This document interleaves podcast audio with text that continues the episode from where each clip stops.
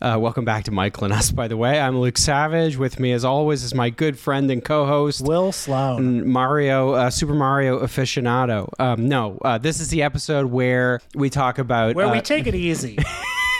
yeah.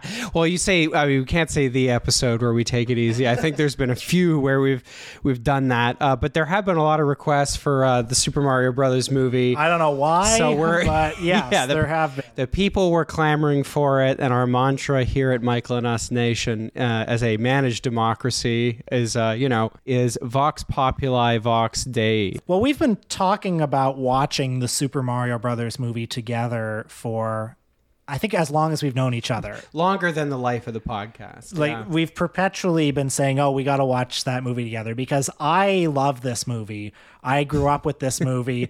Luke asked me how many times have you seen it, and I said at least twenty, because those viewings as a kid add up. I saw this movie a lot growing up, and I loved it. And you know, dependably, every four or five years as an adult, it somehow finds its way in front of my face yet again. Will has seen this movie so many times, and he, and this was my first viewing, by the way. But he was so uh, he has the film so firmly embedded in his head that he's come up with like a whole alternate cut for the movie, a whole alternate soundtrack, which he actually kind of like debuted for me as we were watching.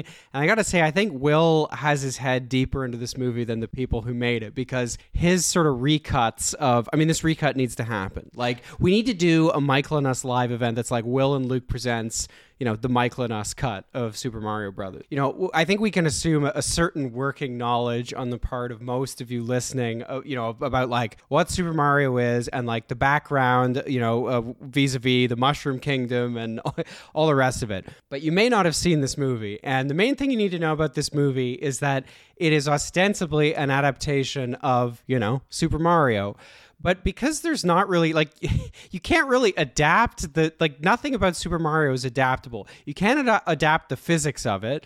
Like you can't you can't even adapt like the the metaphysics of it because it's a it's a two-dimensional side scroller. So like mario doesn't work in in Uh, have you not played Mario 64? They created a whole three dimensional world, no? right okay. Well let me qualify my statement. I mean they don't alter like the f- the the physics and by the way this movie came out in 1993 so actually when the movie came out they had not done that so uh, check and mate to you sir You're saying Uh, you're but- saying it's impossible to make a movie out of a side scroller.